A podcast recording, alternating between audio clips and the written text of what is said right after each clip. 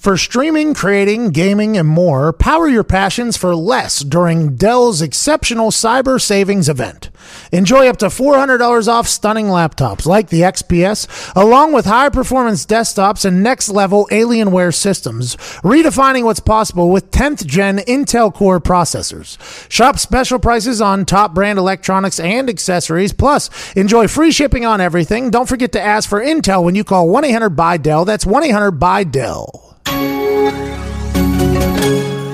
It is Tuesday. Is there 30? Nope, October 1st. Hey. Oh, Hey, happy October. We made it to. October. We got a good one today for you. We interviewed a guy named Ryan Serhant. Ryan Serhant. He's on Million Dollar Listing. The guy sells a billion dollars worth of real estate in New York yearly, from what I'm being told. I've yet to talk to him yet, but this is what I'm just being told on the internet. Big time Giants fan, was once a hand model. it's going to be an interesting conversation. Uh, what I will tell him is I don't care how many houses you sell, how many penthouses you piss in. I don't care what you're moving, what you're grooving if you're going to get tickets to a live event, there's only one place to go, and that's our friends at SeatGeek. Mm-hmm. SeatGeek is the greatest ticket buying platform on planet Earth, and The moon. that is accurate. Thank you, Foxy, from the back. Because SeatGeek scans all the other ticket buying platforms to make sure you're getting the best tickets at the best prices available. And right now, if you use promo code PAT, you're getting $10 off your first order. Wow. Promo code McAfee, you get $20 off your first order. Whoa. a Little self awareness if you aren't Ryan Serhant, and you're not selling a billion dollars worth of real estate each year, go ahead and use promo code McAfee and get $20 off your first order. But if you're Ryan Serhant and you're wealthy, use Pat and get $10 off your first order. We need a little self awareness here, and we need both promo codes to keep going. After the show, I break down everything happening in the NFL world. You're going to want to stick around and hear that. And um, to be honest, Ty and I just hit the hell out of a bunch of vitamins. Who knows what's going to come out from this conversation with this guy? Ladies and gentlemen, here we go. Uh, ladies and gentlemen, joining us now is a man that has more success in his fingertip than we've ever experienced. We're overlooking the entire city of New York. I think he's sold every single building that is currently on the market here. A man from Million Dollar Listing and Sell It with Serhant. Uh, he was once a soap opera actor, then a hand model. Now he decides to sell real estate. Ladies and gentlemen, Ryan Serhant. Yay! Thanks. What a good intro. That feels good. It's real too. I did my research. I didn't just read your Wikipedia. I did Yeah. some real research there. Yeah, I think all that's in the Wikipedia, but that's great. It is. Yeah, I just read the Wikipedia yesterday, but I am a fan of Million Dollar Listings, so I was excited for the chance to talk to you. Thanks. Do you do a lot of this? You do. Uh, yeah, yeah, here and there. Mostly, never anything like this. Um, uh, mostly just sales podcasts and business podcasts and entrepreneurial, you know, getting into the market. How do I start business podcasts? Things like that. yeah, we saw that you love the Gary V. The Gary V. Uh, Yeah, we he was one of like the first ones that, that we did um, a long, long time ago. So you wake up just every day ready to just kick Crush the day's it. ass. Bro. Yeah, kind of. kind of. You have to, man. In the sales world, it's like you. there's no boss, right? And there's no salary. There's no benefits. So you either wake up ready to kick ass or you don't. Like, and you don't have to. Like that's the beauty of it. And I tell people that all the time. Like agents that work for me and agents I meet all the time. I'm like, don't be stressed out. You, you can just stay at home and suck if you want, or you could or you could go become something. But it's like don't. It's not a big deal. Like don't complain. Life is great. It's 2019. You could just do nothing. There's kids that play video games that make money. Just do that. That, that kid uh, Zito that you heard in your headphones. Yeah, that's Zito. Yeah, he makes like six, seven bucks an hour playing video games. Really? Yeah, yeah, he does on our Twitch stream, twitch.tv forward slash the Pat McAfee show. Let's talk about potentially doing nothing because I think you were almost at that stage of life whenever you're trying to find your way. I mentioned it, you're a soap opera actor. Is Yeah. that was that the goal to be an actor all, all your It life? It was. It was the only thing I was ever kind of good at. I played every sport. I played baseball. I played football. Um, one year in each sport, my parents made me. They made me try every single sport just to make sure that Is this like as a child or yeah, as a kid growing up, um, and through through high school until I graduated high school. After high school, I didn't have to play sports anymore, but I had to play a sport every single year, and I played every single one known to man, and I was terrible at all of them. My dad pulled me off right field playing baseball. That was a brutal moment for me in fifth grade. Never forget. I was center. I was center. I played center for a year um, in in uh, uh, for a year in football. That was also terrible.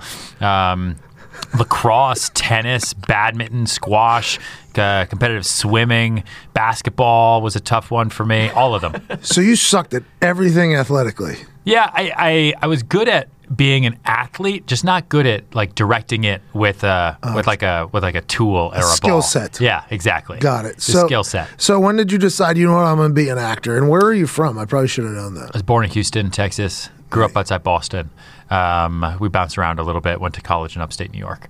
Oh, okay. I don't know. From when I was a little kid, like the only thing I actually liked doing was was performing, and you know, I would make my little brother do little movies with me, and my mom would film them, and like that's what I wanted to do. And I would do theater, and I was only allowed to do one play a year. That was it. My parents are very big into being well rounded, which I hated at the time. Now I'm super thankful. Yeah, absolutely. Especially Yeah. now that people are being driven. You're only allowed to play one sport. You're only allowed to play with this. You're only allowed to do Yeah, one yeah, thing. It kind of, I think it's handicapping everybody right now. Yeah, no. So it was, uh, so it was beneficial at the time, no matter how embarrassing it was as a little kid. But I liked theater, and I was good at that, and those were my kind of close, kind of peer groups. And then when I went to college, I, I wasn't allowed to major in theater, but I could like double major. So I did English lit and theater because my dad wasn't going to pay for college if I was just going to go and do theater.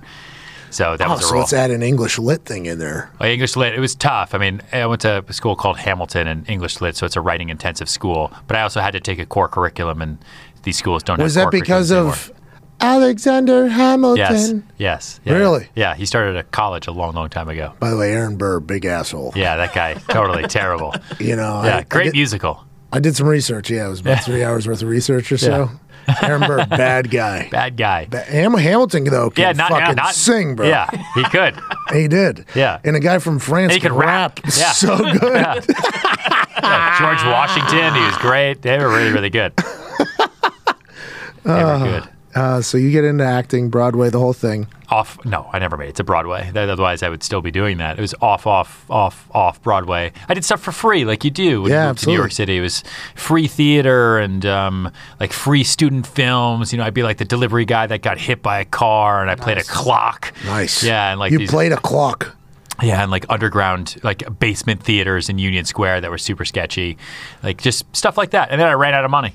I had like money saved up from working in construction when I was in high school and college. Ran out of money, and it was either go home to Colorado. My parents had moved at that point to a ranch in Colorado, and I was gonna paint fence until the day I died, or figure out how to stay in New York City. And I didn't want to wait tables or bartend. And I had a friend of mine in the summer of 2008 who said, "Listen, just get your real estate license. It's the greatest thing in the history of the world. Post ads on Craigslist. People will buy apartments from you, and then go do whatever you want with the rest of your month." And that was the goal. And then I started uh, the day Lehman Brothers filed for bankruptcy, and it didn't work out that way. Wow. So you just you you Craigslist is where you started listing things at. Excuse me, Yeah. my name's Ryan. I suck at every sport. I have great hands though. I was uh, Oh yeah, the hand modeling thing was real. I made more money from hand modeling than I did from acting ever. was it like a webcam situation where you just put your hands out there? like how does that? No, uh, no, that's ridiculous. No, I would. Uh, I held I held phones for AT and T and for Nespresso. Do you have to try out for that? Yeah, I went to auditions, and I have like I, my parents made me play every musical instrument too. By the way, so like I had these like long piano fingers, and so I would hold uh, I'd hold phones and espresso capsules and do all that, and they pay me like fifteen hundred bucks a day. Are you Acting interested in making zero dollars. Are you interested in making fifteen hundred to five thousand dollars a day? You're on a casting couch for the hand models. Yes. That's absolutely insanity. Yeah. And you decided, no, I don't want. I don't feel fulfillment out of modeling these hands. Yeah, not enough fulfillment. How many gigs were you getting on average doing that? Honestly, I do like. I, I, I, didn't have a job, right? So I was still trying to act. That was my thing, and I was doing this real estate thing, um, kind of in the end of 2008 and 2009 on the side, right? It was kind of just like maybe I'll, I'll, Craigslist. yeah, I'll rent an apartment. So Craigslist, you'd post ad for rental apartments. New York City has 70,000 rental apartments at any given time. So I would meet people on the corner at a Starbucks, and I'd take them around to 10 apartments, and hopefully they'd take one. And if they rented an apartment for 2,000 bucks, commission would be 2,000 bucks, and I'd split it 50-50 with the house, right? The brokerage firm, and I just made $1,000 in one day. So I'd do that, plus I would do hand modeling for 1,500 bucks a day or 150 bucks an hour, depending. And so I'd do a couple hand modeling jobs a month. So were you taking care of your hands, like putting in candle wax Lubriderm, and man. stuff? Lubriderm. The gloves, they're real. I'd wear those. The cuticles can't have them. No work. I need to pay rent. it's real. So resourceful, by the way. Yeah. You realize you got these handsome long ass fingers. Let's go ahead and sell some Nespresso. We can work Craigslist. Let's go down to Starbucks. We'll get somebody to buy our thing. And now you have a legit real estate empire. Yeah. How many years ago was that? You're only 35 years old, by the way. It was I- 11 years 11 years ago. So I started in the end of 2008. So like literally this was this month was my 11 month 11 year anniversary. Hey, happy birthday, man. Thanks. Hey, happy birthday, man. Thank you. Honestly, 11 years. That's an incredible run. There's a lot of shit to do out here. We were taking pictures of all these buildings. And we said, what do all these people do? Yeah. And I have no idea what they do, but I do have a sense that you have sold them their property. At least at a pretty good rate here. You're like a billion dollars a year worth of property. Eh, That's Yeah. an insane stat. I want to let you know that. Yeah, so we're selling a bunch. See that black building right there with the curved windows that's under construction. So that's 130 William. We're selling a bunch over there. If you looked out to your right, we sold that whole building, 99 John Street. It's hard. I'd have to come over on, around you. Um, selling that, selling another building right over there, 101 Wall Street. I started actually in the financial district and sold most of this stuff. See that fucking building right there? I know every son of a bitch that lives in there. I sold that whole thing. That's incredible. Yeah. do you way do? You way just- easier than modeling hands, by the way.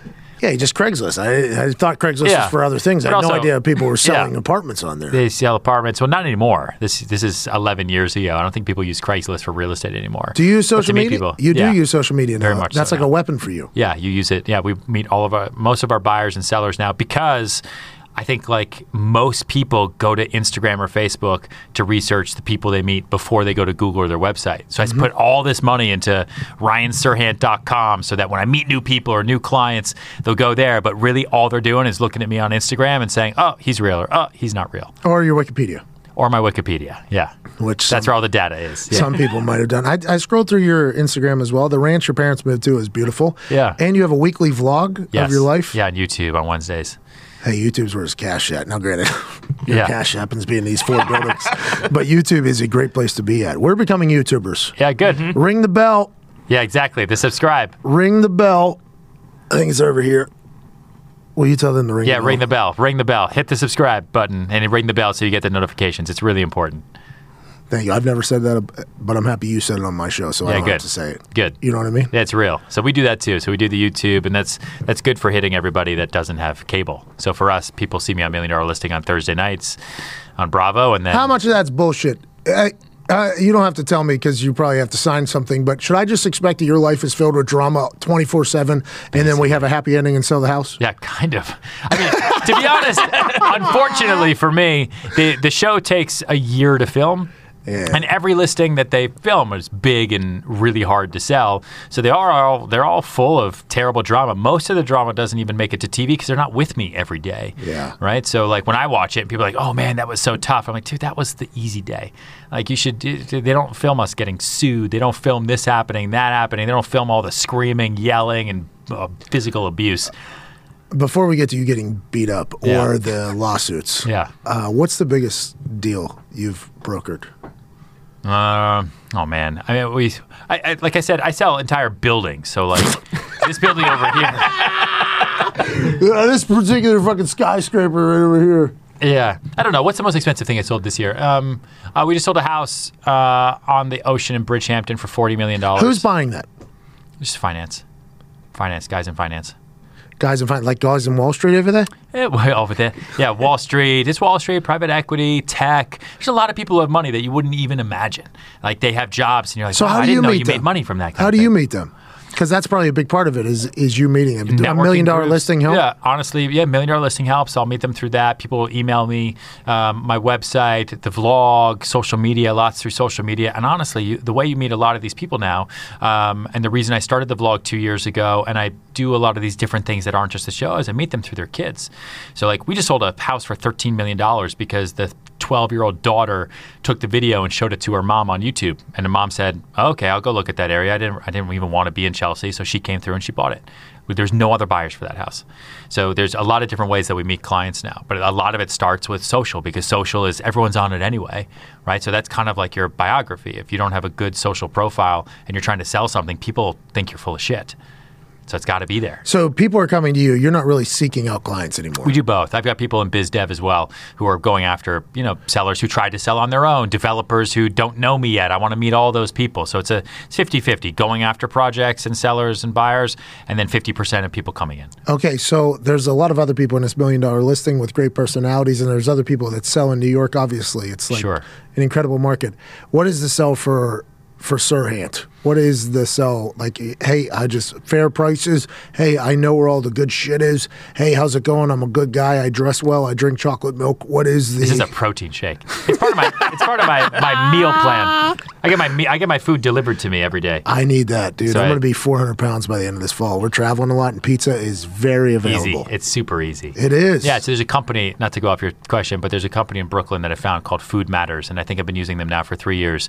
And it's all like calculated perfectly. You get a bag and it's fresh. They cook it like that night. It's not bullshit. It's not frozen, you know, like those other delivery services. Yes. And it gets delivered to your door, and it's like whatever you want to eat, but it's super healthy and weighed out for you. It's all perfect based on ah. your workout plan, everything. And then that's it. Then you don't have to think about food for the rest of the day. You don't have to think about breakfast, dinner, snacks. Like you know, you eat that and you will be good. Oh my god, that'd be so nice. So you don't have to think about that. it. For me, I have that, so I don't have to think about it because I'm in the back of a car all day in like my little mobile Do you office. get car sick around here? Yeah. no, Oh my god, I gotta walk everywhere or take the scoot scoots. no, I get car sick down here. no, no, no. That's what I. Yeah, yeah, it's terrible. Last night we sat outside of Lincoln Tunnel for an hour and 25 minutes. Yeah, Yeah, Sunday terrible, night for no reason. Yep. We interrupt this incredible conversation that we have yet to record, so I have no idea how it's going. To let you know that the time is now to start investing in your brain when it comes to the sports world. Sports gambling is hot. Sports gambling is something you're going to love, and sports gambling is definitely coming to your home state. But Pat, I don't know enough about gambling to gamble. Well, listen, now is the time to learn everything, and you only need one app to learn everything you need to know to not gamble anymore, but invest in your sports picks. You listen to shows like this, you listen to other shows, and you know what's going to happen on Sunday and Saturday and Thursday and Tuesday and Friday and Wednesday, and anytime there's a sporting event, you know what's going to happen. Let your big brain eat. Let yourself make a little money off of it, and also learn and realize why you're right or why you're wrong from our friends at the Action Network. Mm. The Action Network is a one stop shop for all your gambling information needs. You have a bunch of articles to read from. Where's the sharp money going? Where are people that make a living gambling gambling on this weekend so I can follow suit? Or where's the popular. Uh, the public money going? Where is everybody? Why should I do this? Oh, this prop bet is hot. This one is not. Let me see how I can do it. And also, once I place my bets, I can track all of my bets on the Action Network. And right now, you can track my bets, you can track Diggs's bets, mm-hmm. and you can get yourself set up to make a killing thanks to your friends at the Action Network. Right now, you go to getaction.app forward slash Pat. And you'll get a chance to follow everything we got going on. You place your bet, you place your bet in the Action Network, it'll track it for you. You see a green dot? Good news. See a red dot? Not great. But if you would read more in the articles and learn more from the shows you're listening to, which you are doing currently, you're going to be in green dot city. Go to getaction.app forward slash Pat right now, and let's make a hell of a fall run here on the sports gambling world. Were So you got were like trying a- to go to New Jersey though. No, we're trying. We landed in uh, Teterboro. Teterboro. Oh, okay, you were here. coming down. Yeah, so you have a mobile office like Air Force One that you travel around New York City. No, just the back of the Escalade is my my mobile office. Ooh. Because I'm in between appointments all day, different buildings, different listings, Brooklyn, Long Island City, back to the city here, over to New Jersey, back to Brooklyn. Like I'm just on the road all day long. What's your I- cell for Sirhan? What's my, my cell? Yeah. Um, uh, we have the largest exposure. So for anything you want to sell, I can get more eyeballs on it than anybody else. And anything you want to buy, I know everything that's out there, more so than you will and more so than any other agent. What's the most expensive thing that's currently on the market in New York City right now? Right now, um, Let's say there was a group of dudes uh, that live in Indianapolis. Yeah, sure. One of them's engaged. They're building. A company you work for is building a suite in One World Trade, Mm-hmm. uh, studio in One World Trade. Is that you? Yep. Yep. And let's say the budget was never ending. Yeah. Okay, whatever you would like it to be. Sure. But there has to be there's 10 people that are living in this place. So it Yeah. has to be obviously large. Don't like to live outside the city blocks here cuz I get car sick, don't like traveling. So it has to be something in here. Is there something on the market for us? There's always something on there. There's more stuff on the market than you could possibly imagine. It's New York City. Is there a place where I can put a basketball court in? Yeah, sure. Yeah, of course. How much would that run me, you think, if I wanted a place that had a basketball court in it? Uh, you'd probably then want to buy a condo in a building that already has a basketball court, right? So you don't have to build your own. Because if you want to build your own, you'd have to have to put it on your rooftop, right? Or your backyard or in your basement of your townhouse, which if you want to be in walking distance to One World Trade, means that you're probably going to buy a townhouse uh, within Tribeca, and a townhouse in Tribeca will cost you between 10 and $30 million. Perfect. Yeah, let's write that one up. Just 30 million? That's what you need? It's max though. Max. I said 10 to 30. Yeah, but we want to go on that top end. I mean, we're not going to go Yeah. cheap in that. And if you're if you're spending 15 million, you might as well be spending 30 million. Yeah, why why get one if you can get two for double the price? Honestly, you should get two houses. Put them right next to each other. One for you. One for what's his name? Z- Zito. Zito. Zito. Yeah, Yeah. we're not putting him anywhere near us. He's in New Jersey. Come Easy. on. Yep, New Jersey's eat. He's cigars eat right now. He's walking around with a cigar everywhere. He had to get the cigar checked on his way into World Trade. Gotcha. I mean, it's a, it's an unbelievable situation. Yeah. So you're saying 30 million, no problem. Here we go. Or two for 15, two dogs, one bun. Think about it. Is Yep. that what you're saying? Yep. Yep. Oh, we can do that. Yeah. Big Or you can go up to 57th Street and you can get, you know, uh, like the top four floors of 111 West 57th Street probably cost you like 150, 200 million. Now, who's going to buy that? Who the fuck is who has that money to buy 150, 200 million dollars worth of stuff? Is that just another builder? No, no, there would never be a builder. It's uh, Ken Griffin just paid 250 million dollars for his apartment on Central Park South, and he's Baseball player? No, no, not that one. The the private equity guy. He's finance. A lot of hedge funds. hedge fund Finance money. these. people. We need to get into this game, Ty. This, this is what we need to get. See, I into. don't know why I was always under the impression, and maybe it's because of the TV show that you deal with like a lot of celebrity clients, but it's not. It's not necessarily the. It's mostly not the these case at all. finance guys. yeah, we do with some, we deal with some celebrity clients, but Because I would Anybody figure, like, miserable to deal with? Prominent athletes would No, want not to come really. find you. No, most of the athletes don't live in New York City, right? If they LA. like a lot of yeah, they'll, well, Yeah. they'll- well, athletes know a lot of them like well they live in Brooklyn or they live in New Jersey um, uh, because they want houses, right? Most athletes aren't like you know what I want a tight three bed, like most of them want like actual houses, so they'll um, they'll live outside New York City. Um, but a lot of our celebrity clients, you're not you're dealing with them a little bit, but then you're dealing with their business managers and their attorneys and like kind of the whole gaggle. Zito. Yeah, You're dealing with the Zitos. yeah, you're dealing with Zitos. Um, other than that, you know, the the people you want are the it's foreign money coming into the city. so Yes, it's there's just- a lot of that. I think. Right? There's a lot of There people. used to be more, but yes, there still is always. Yeah, How there's do you- very wealthy people in the world. They're so incredibly wealthy money, people. and it's good for you. How does the business work for you? You just get a piece of every pie that gets sold. In the entire city. No, that would be great. No, but for you, oh sure. yeah, any building that sells, you get a piece. No, but anything you sell, yeah, you take anything I sell or anything my team sells. I have 60 agents underneath me. Uh, we take a commission from the sale, and then that gets divvied up depending on the type of deal, depending on how many agents worked on it, etc. God, good for you, man. You a football fan? You like the Giants? Um, I, well, I grew up outside Boston, so Oh, I appreciate the. Giants. I like the new guy. I like Danny Jones. He seemed good. Yeah, Yeah, he keeps New York happy. I think all the Giants for a second. But if you New York fans are so like they boo the guy and they're like, "We hate you" at Yankee Stadium. He throws one pass and the guy catches it, and they're like, "We love you." That's New Yorkers. That's what I have to deal with all day long. They're like, "I hate this apartment." I'm like, "Okay, well." You know, it does have a view, and they're like, "I fucking love this apartment." it's terrible. I'm like, this is why this is why you people are scary. They're, New Yorkers are crazy. Yeah, but I grew up outside Boston, so I grew up watching the Patriots from Bledsoe all the way through today, um, and the Red Sox, and that because that was those are my formative years. Pretty successful little run you've been on there, sports wise, and Not also me, business those guys. Yeah, Yeah. Well, uh, how can people keep up with you on the internet? everywhere at Ryan Serhant. I think Ryan you should Serhant. follow him because the post of the shit he's selling is beautiful. It's like I'm watching um, Lifestyles of the Rich and Yeah. Famous whenever I see some of the Yeah, stuff. we he get to sell some really really cool homes and buildings all over the country, mostly in New York. So Oh, you sell nationwide? by yeah, coastal, for the most right? part. Yeah, by coastal, Los Angeles. We do a little bit Texas, Chicago, Boston, Miami. Um, Wow, look at this little empire you're building. Not yeah, little. it's, little. No, no, no. the goal is to be the goal is to be bigger. So we'll see. What I'll is come the goal? End game. Sell all the things. All of the things. All the things. That's the goal. That's the goal. To sell all the things. All of the things. Yeah. There's never a day where you wake up and you're like, you know what? Tired of selling stuff. Not really. That's what makes selling so great. That there's like, there's no salary, there's no benefits, there's no hourly wages. I either am successful today and I'll make a commission on it, or I'm not and I make no money. So it's really up to me, right? It's up to me to go out there and try to find more business, or to not go find it. Which for a lot of people is hard. Like the percentage of real estate agents that get into the business nationwide that then quit in the first year is like 86 percent, because most of them just want to be told what to do. They want to go to a job. They want to be told what to do. They want to go home. They want to watch Netflix, have their weekends, go back to work, and complain about it, right? But it's like for me, it was that would that is that is just awful. I don't know. It's kind of life right there. I think you just kind of wrote. Yeah, Yeah, I think what you just most said. people like it though.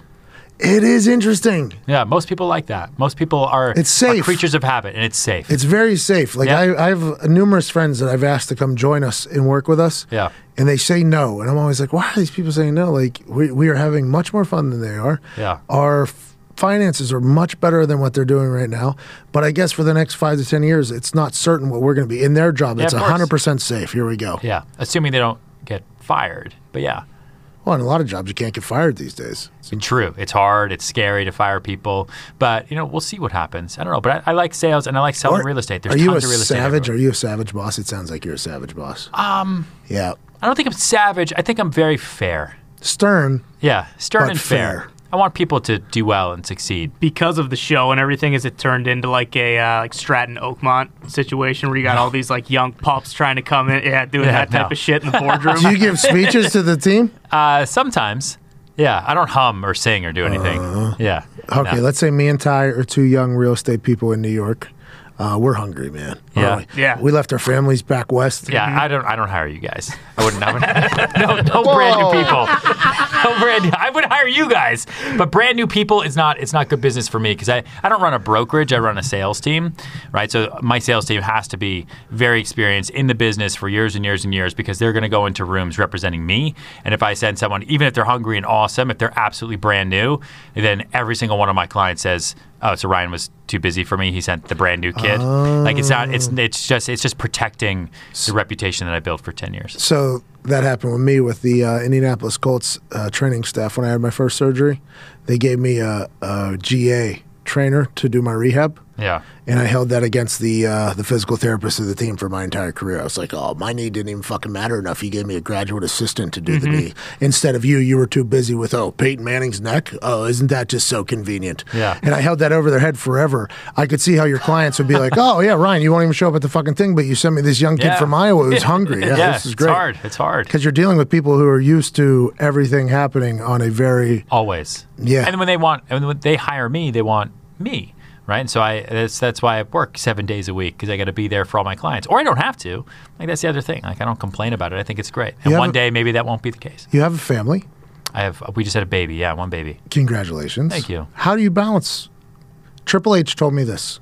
He said the work life balance isn't a real thing. Yeah. No. It's not a real thing. If you actually want to be successful, it's not a real thing. You just kind of have to dive into whatever you're doing right now Yeah. and just focus on this until the next thing. Is that accurate? Uh, yeah, I don't. I don't really focus on work-life balance. I focus on working as hard as I possibly can, and my wife is, you know, uh, she she believes in it as well, and so there's good synergy between the two of us. Like she wants us to work, um, she wants everything to be awesome, and she knows what makes me happy too, right? Like she, and so it works well. That partnership has to be good. The people that complain about work-life balance don't have good partnerships. That's like another side that's then complaining at you, like, why are you in the office all the time? Why are you doing this? You know, why don't you spend more time with your family? Like, I have a my baby's seven months old. She hasn't complained to me once. The baby, or The baby. That's a good partnership between you and the baby there. Yeah, we have a good deal. I talk to her in the mornings. By the time I get home, she's sleeping. You know, like we hang out on the weekends, and she's like, "Go to work. Why are you here? I don't need you here. Why are you in my space?" Oh, I appreciate that, man. Yeah, thanks for having me. Thank you so much for the For time. sure. Hey, a lot of Thanks. wristbands on there. Yeah. People have given them to me over the years. That's uh, they're mostly Pura Vida bracelets. They don't fall off no matter what you do. You'd have to like cut them off. But a lot of people watch Million Dollar Listing a lot more than you'd ever imagine. A lot of people have watched it um, like while they're sick. So this woman, uh, her mom died. Um, from breast cancer and during chemo, watched it and she sent me this bracelet. This guy's dad died from prostate cancer, so he sent it, and they they like watching the show because it's like visually exciting to watch and Yeah. um, the personalities, and they followed us for years and years. Like it's been eight years now. And now you can't ever take those off. No, and they don't. Like I literally have to cut them off. I saved a rhino in Africa. That's what this one is for. Let's go. Whoa, let's talk about that. You've been to Africa? Me too. I rode a camel in the desert. You saved a rhino. yeah, Two we're different the same experiences. people. we are the same person. Is that a Rolex there? You got a little Rolex on? No, it's an Audemars. Is it really? Yeah. No, I don't, I don't wear fake watches. I don't know what they are. Oh yeah, no, it's an it's a it's an Audemars. It's a it's a nice light watch. I can't wear Rolexes. I, I I'm in the service industry. I can't walk into meetings with clients and like be fancier than they are. That's that's not good business. Oh, so they don't like when you set your nuts on the table? in yeah, front no, of them? can't do that. Nah. No, No. Ty does it everywhere. Look, Ty just did it right here. Yeah. That's what Ty does. Zito. Zito does not do it. Zito can't do it. I I mean, confirm, no nuts on table. uh, we appreciate the hell out of you, Ryan. Thanks Do you for your live time. here? Do you guys live in the city? No. No, we travel in every Sunday. Ah, gotcha. We hit that Lincoln Tunnel traffic last night like Noah. I mean, it was. Where you where you based though? uh, we're here. No, but where you like where do you travel? Oh, from? Indianapolis. Got it, got it, got it. So you're still there. I bought a house uh, like 15,000 square feet for 850 grand cash. Nice. Yeah. I could get you a nice studio in Long Island City facing the train for eight hundred and fifty thousand dollars. Isn't 600, 600 square feet. I'll get you one with an alcove for like a twin bed. Isn't it insane to think about that though? Everybody, I have been doing a lot of work with a lot of different companies, Yeah. and they're always like, ah, "Why don't you come move out to New York? It would be a lot easier." Oh, why don't you come move to Florida? It'd be a lot easier. Oh, L.A. We can make this a lot easier. I'm like, let me check out the housing market real quick, and I look at it. And I'm like, uh, my house is so nice. It's in Indianapolis. I don't know what you want. You want me to come live in one of those uh, closets you guys have out Yeah. here? There's no way I can do that. That's why I love Indianapolis. To be honest, Yeah. it's one of the main reasons why I like it. Yeah, it works really well. Works really, really well. New York is an expensive place to live. It is. You got people living in fucking shoebox, literally shoeboxes Mm-hmm. down here. Some of the most educated humans on earth. They go to school for 16 years to get here, and then they live in a 150 square foot apartment that their bed folds up onto the wall, and they can see their roommates fornicating with everybody they want to fornicate with. American dream. Right America. There. Go America. right there. It's amazing. you are the American dream.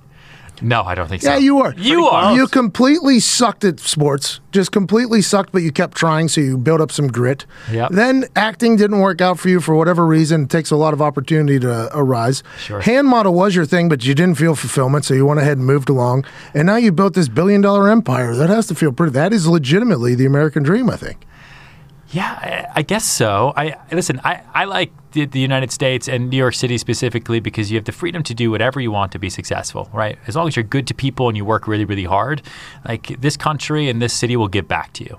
You know, it's it's pretty awesome that way. Like I only sell what I sell because it happens to exist. Like I don't build any of this stuff. I get paid big commissions on big properties because New York City allowed that property to be built, um, and because the people who are buying that were fortunate enough to make that kind of money, and you know, it's a trickle down from there. So I'm very, very fortunate and very humbled by like you know being able to be a worker, be every single day in New York City and in the United States. You know, we're very, very, very fortunate. I've got a lot of clients who live all over the world where, like at the snap of a finger, the government can just come and take your house from you. No questions asked. Like, sorry, we're taking this back, right? Like that's as long as you pay your bills in this country, that doesn't happen. Doesn't happen. It's never happened. Are you, are you going to do politics? No, no, not yet. I just like Ah, these are just, the, things, Wait these are just- minute, these are just like- the things I think about when I think about you know selling real estate. I don't know. This is when you're sitting in the back of that car for four hours sitting in traffic. In traffic, yeah, probably behind you. Like, this, where's this guy going? So you're going to get into politics one day. That's awesome. No, I don't think so. Yeah, you just became the age where you're allowed to run for president, by the way. I think 35 is the age. Yeah, definitely not doing that. Oh, so you're going to run for president one day? No, You can make the announcement you right here. should. Look at it. No way. Yeah, You should look at that camera right there. Nope, not gonna do it. Not gonna do it. I like being a real estate broker. I like my life. I like my business. I don't need that kind of public scrutiny. I have enough scrutiny already. You know? What do people say about you from watching the show? They think they know everything about you. Yeah, everybody does. But it's okay. I signed up for it. It's good. Everyone knows me as the real estate guy. I'm like, yes, I am. Do you need to move, buy, sell, or lease? so it like works well. Sell all of this stuff. Yeah, I want to sell all the things. Do you get slandered by other uh, Oh. real estate guys around here? Oh, I always sure. wonder about that. Is, is there there- a lot of shit talk there? 81,000 real estate agents in this city, right? There's a lot. That's just here. I think in the country, there's probably 2 million um, real estate agents, and more and more and more join the workforce every day, in part because of reality TV shows and because you don't have to have a college degree. Like, you don't have to put yourself into student debt. You can graduate high school, get your real estate license, you click online or go to a class for anywhere from 50 to 100 hours, depending on what state you're in, and you can go and advise people on million dollar investments. And if someone buys something or you sell something, you take anywhere from that's you know two and a half to three to six percent of that price. And so it's a scary thing, but it can be very, very rewarding as well. Pulling out your calculator there. Yep. yeah. yep. Right now, two and a half to six percent. Yeah. So that's like 60 million a year. I just did the quick math there. Good for me. Yeah, that's yeah, good work. Um, See, well, it wasn't me. It was the phone that was- calculator. That, was, created already before I got here. Yeah. That's why I'm just thankful to use it and yeah, sell yeah, it. yeah.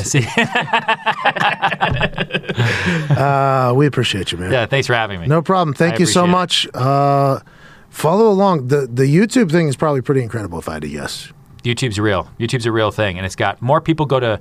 I think it, what is it? Uh, 1.9 billion active users on YouTube every single day. More people go to YouTube to search and buy product and find information than they go anywhere else. It, it's mind-boggling. They go there to buy real estate now. Like it's crazy. It's totally changed our business model. They also go there to watch dumb takes on sports, which we've been learning. Shout out to California and Texas. Mm-hmm. We've been getting the analytics. Uh, we're massive over there. So, Are you?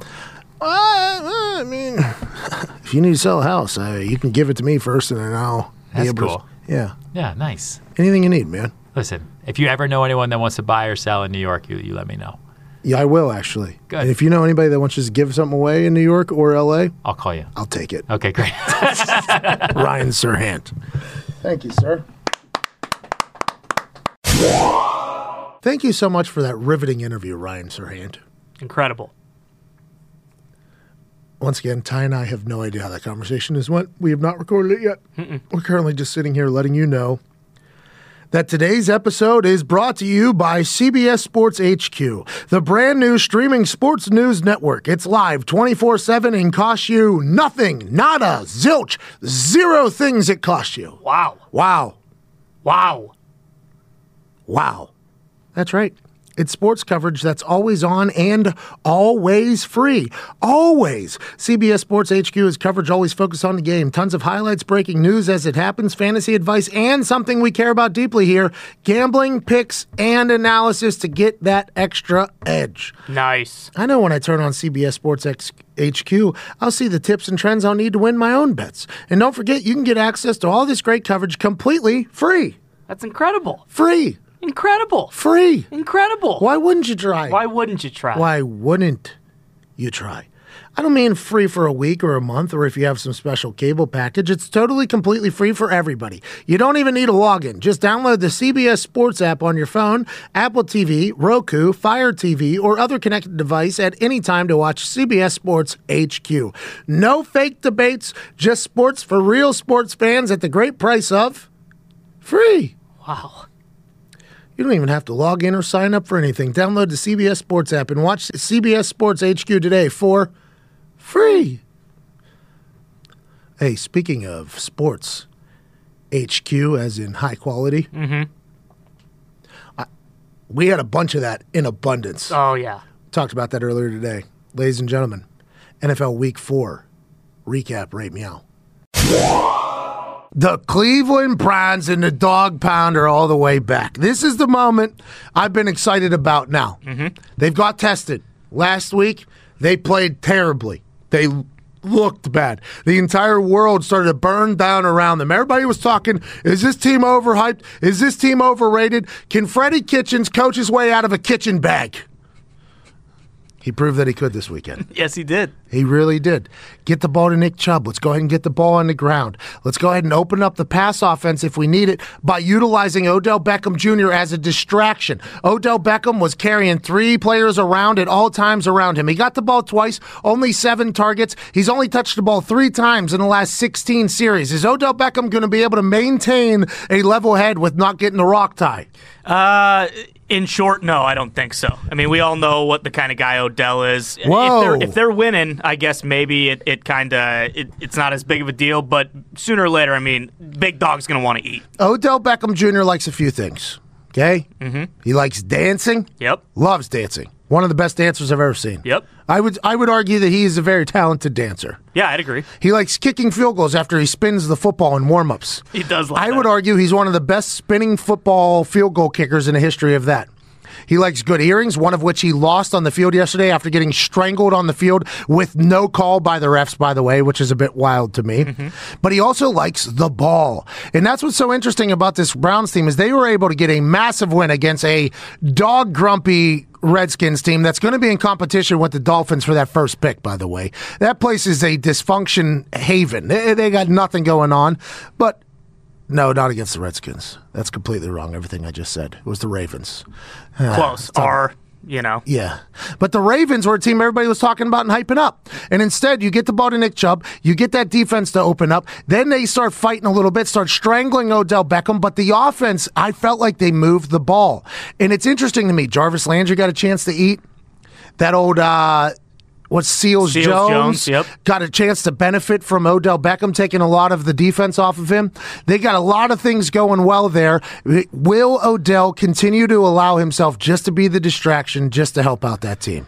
I can't imagine he'll do it too long, but you've said it before. I think Baker has kind of just like a certain energy around these guys where he can keep him happier. It's not like uh, a guy like Eli who's so milk toast and just isn't really ever say anything, isn't necessarily defending him. I think Baker will know when it, they're almost at a breaking point, and he's like, okay, I, I need to let Odell eat today. Well, they stunk a couple weeks ago, and Odell said, I have all the faith in the room. I know the guys were going to turn it around. A lot of people outside said, you know what, big personalities probably not going to be able to turn it around because once the bullets start flying and things bad start happening, normally that's when the big personalities head for the hills. Instead, Odell Beckham has one of his best friends in the locker room with him in Jarvis Landry, and hopefully that'll keep him maintained. And for the Cleveland Browns in the dog pound, excitement is back in Cleveland all of a sudden, just like it was in the offseason. And on the flip side, the Baltimore Ravens, have they been figured out? Do people know how to stop this Lamar Jackson offense that will look like it was a world beater week one? I don't know.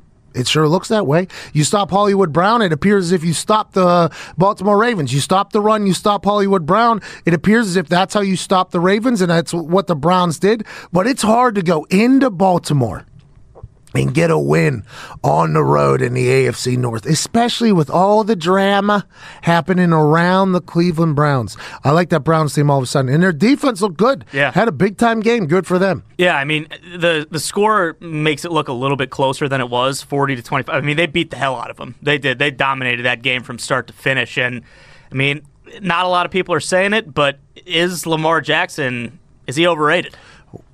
As hell. Is he overrated as hell? I mean, I think that's what we need to be talking about today. Well, the interesting thing is, I was pushing hard for Lamar Jackson after that week one. Mm-hmm. He had a perfect passer rating. It's hard not to fall for it there. You're like, you know what? This guy who was just given the keys to an organization, keys to a franchise, Harbaugh said, we're going to change our offense up so that Lamar Jackson is our guy.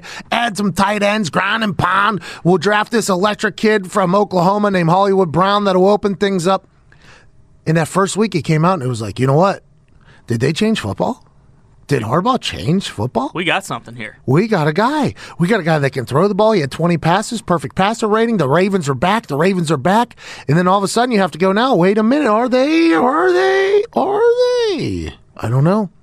Time will tell. Looks like the Browns are securely in the driver's seat of the AFC North. Ladies and gentlemen, wearing a backpack in the studio, not sure what's in it, Kyle Brandt. Hey, what's Attaboy, going on? Kyle Brandt. The backpack is for the, the face of New York sports right now, Daniel Jones. That's how he shows up to game day in the LL Bean, the khakis, and the backpack. Did you see the shot of him rolling into the stadium? Oh, yeah, yeah. It's so perfect. And it's like, if you could undo the backpack, there's, there's definitely OAR tickets in there. Ah. There's um, I said, oh, All you day. said, uh, I said revolution. He He's gonna see him live. Yes, love him. Um, but who knows what else? Girlfriend uh, Taylor gets a present in there. Her uh, golden retriever Scout, a bone for him. Whatever it may be. It was like uh, I said it last week. Daniel Jones has the dukest face of all time.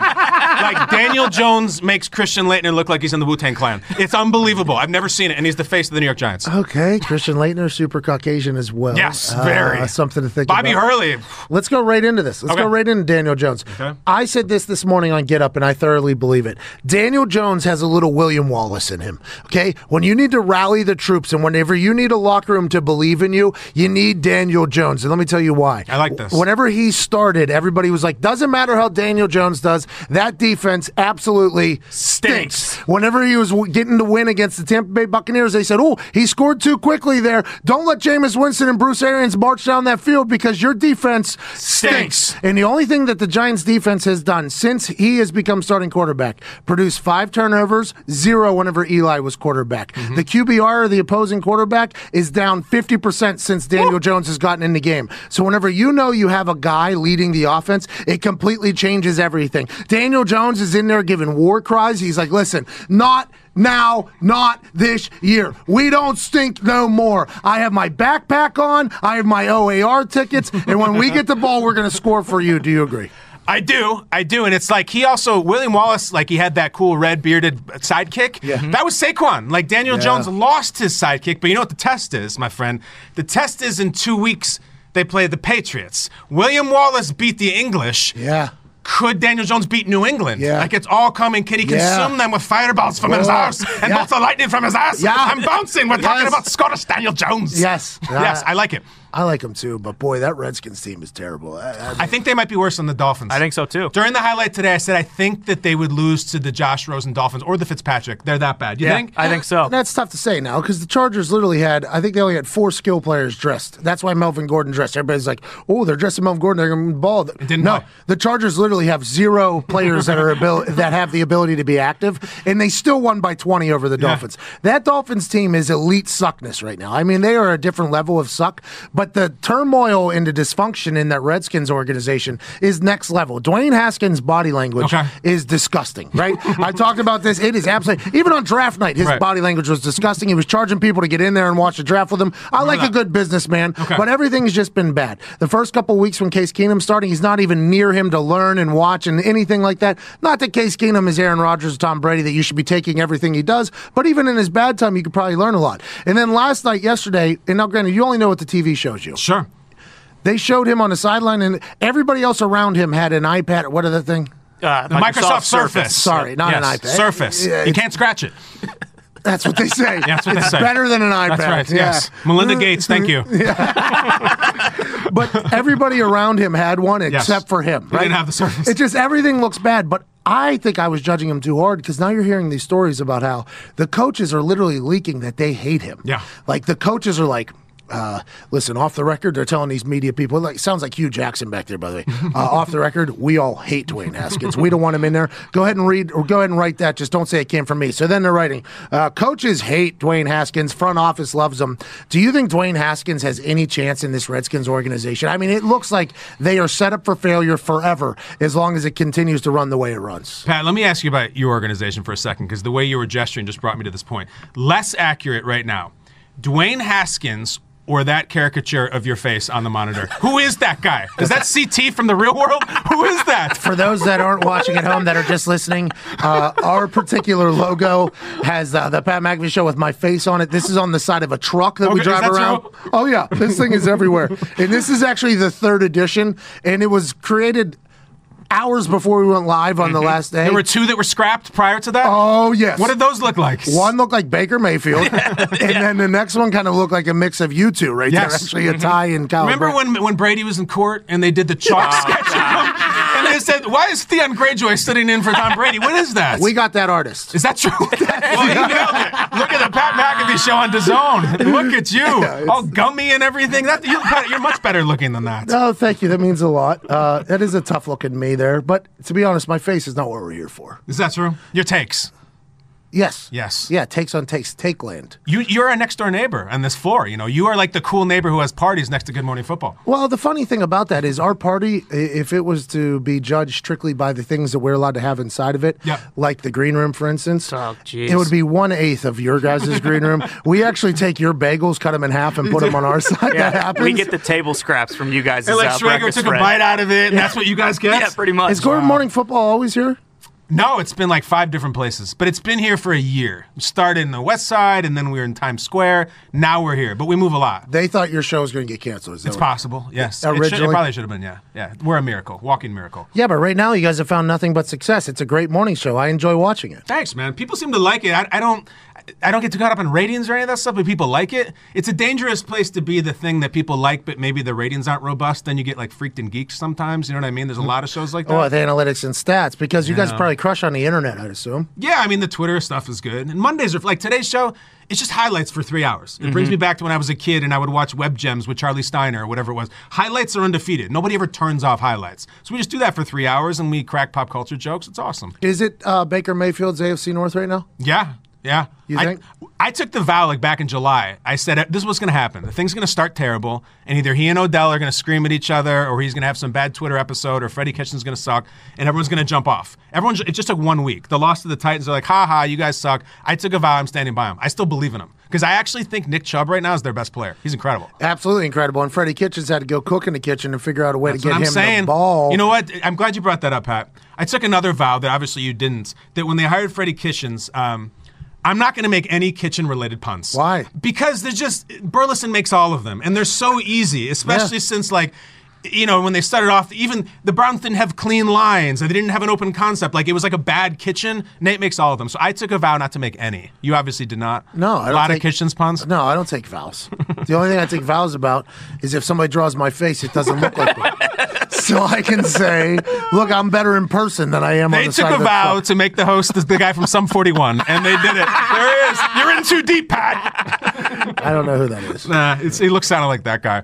Um, your take on the NFL right now? We're in a good spot, I think. Each week, now granted, there's been blowouts, which isn't normal because like 85% of games are normally one score games. So there has been some blowouts. But man, that Bills Patriots game Yeah. yesterday, you're just talking about there is a chance really for good football here for the rest of the season. I'm excited about it.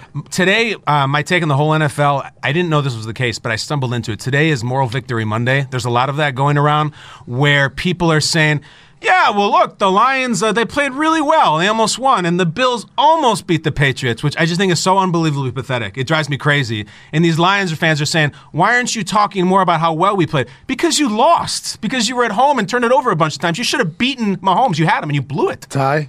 Yeah, I mean, there's no such thing as a good loss in the NFL.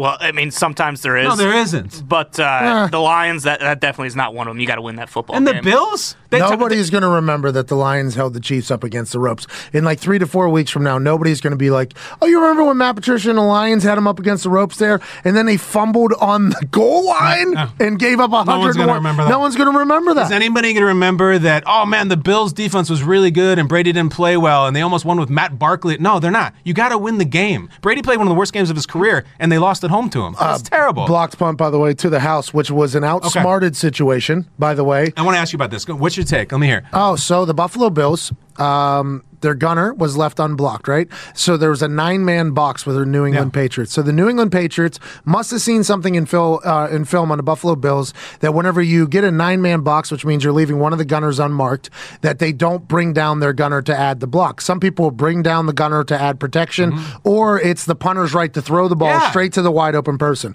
We did this in Jerry World. I threw it to Dewey McDonald. He dropped it, but the person came hot off the edge, so he was left uncovered. We threw it, but forever and ever after that, no team will bring somebody off because they know that I could throw the ball to the gunner. So with the Buffalo Bills, they apparently had never shown that they would throw it. They showed that they would never bring the guy down there to block, and they just got outsmarted. The left wing on film, I think during the game, was circled for not picking up his block. Mm-hmm. But if you watch the Buffalo Bills punt team, they went to zone, which means they're supposed to pick up two people. And the guy did the holy cross method where he just opened his arms up like this. Dude, boom, bang, boom, touchdown. Matthew Slater, greatest gunner in the history of football. It's just a classic outsmarted situation. So for everything that the Buffalo Bills did right on defense, and everything they did right, not letting Tom Brady just Tom Brady the hell out of them.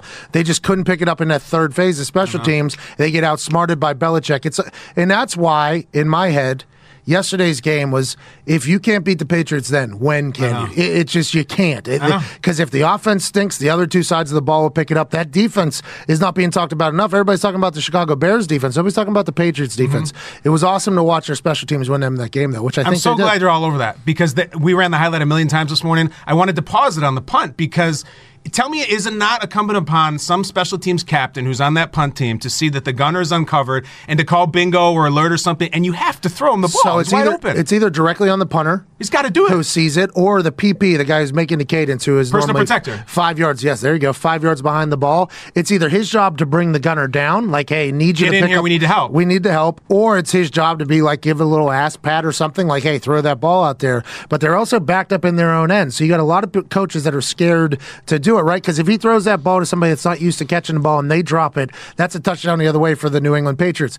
A la what happened to us against the Dallas Cowboys. When I threw it to Dewey, we dropped it. All of a sudden, the ball, uh, Cowboys now have the ball on the 18 yard line. They went on to win by 50. And a lot of people would point at that exact moment to be the roll of the tide there whenever it all changed. That's the right play. He just didn't Right catch it. play, yes. Pat, if you're that punter, that Bills punter, and you're like, oh my God, the gunner's uncovered, Throw aren't it. you dying to get the ball so you can throw it to him? If you watch, you back, throw it. if you watch back the Cowboys rep where I Yeah. threw it, as soon as I saw that guy come, you see me like step up a yard almost. I'm like, well, here we go. This has been all those years of backyard football in Pittsburgh, Pennsylvania, all the pickup football that you played at college, all the scout team Yeah. quarterback you ran. Now is your moment to deliver a dime in Jerry World on prime time television because a defense thought you couldn't do it. That's basically what the defense is saying, by the way. McAfee's not going to make that throw. They're not going to make the throw. They're scared to Yeah. do that. They're scared to do anything. That's what the Patriots said to the Bills yesterday, and they were, and they got a touchdown out of it, which ended up being the difference in the game. I Matthew also- Slater's first ever touchdown ever. He Yeah. never had one. He cool. deserves it. I Yes. wouldn't mind seeing the punter sling it a little bit because, on the other hand, I mean, Josh Allen stinks at quarterback.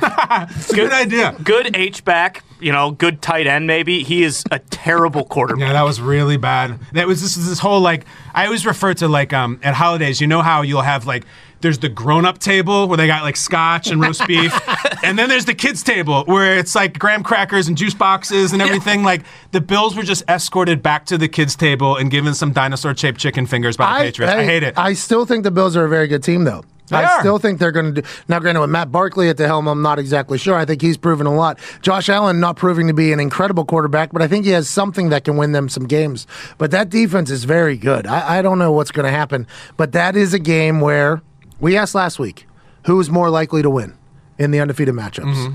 The Lions, Lions. over the Chiefs or the Bills over the Patriots. The poll of the people that we put out, over 15,000 votes. The poll of the people said the Bills are more likely to beat the Pats than the Lions are to beat the Chiefs, mm-hmm. strictly because everybody hates the Patriots. A hundred If we go straight by scores, we were right. Yeah. The Lions were more likely to beat the Chiefs, but neither team got the win, which is exactly what we thought. We move on to another week. The Patriots, Chiefs still undefeated and keep it rolling. the one the storyline we all want as consumers of the NFL. We, for, we want like to see the Patriots era end, just because it'd be fascinating. I like them, but to see that domination, the AFC East end, that's something to talk about, to sink our teeth into here. And is it going to be one of these Josh Allen, Josh Rosen, or Sam Darnold? Like those aren't going to be the guys. Those aren't the King Slayers. It's not happening. Josh Allen, Josh Rosen, Sam Darnold. Those are the guys. Come That's on. the division They're right the now. end of the empire. Yikes. Get out of here. Tom Brady's eating his avocado ice cream, his weird chocolate, Petting talking, his hairless cat, whatever he's got. talking to Guerrero. That's it. He's like, "Do you see around the division right now? We might. I'm going to play until 50. Absolutely, I'm going to play until I'm 50. Do you see these teams that they're stacking up around us? I mean, the one guy gets mono. I mean, who does that? Then Josh Allen gets concussed out of nowhere because he is an athlete. A lot of people, Bills players, were not happy about that. I know they were pissed off. They they were talking about how that guy, there's no place in the game for that. I think that was a victim of circumstance there on both sides. I, I think uh, Josh jo- John Jones, I think his name was The Something. Justin Jones. I'm, I actually don't remember his name. Jay Jones. Yeah, JJ. Mr. Jones. Yep. Mr. Jones. Counting Crows.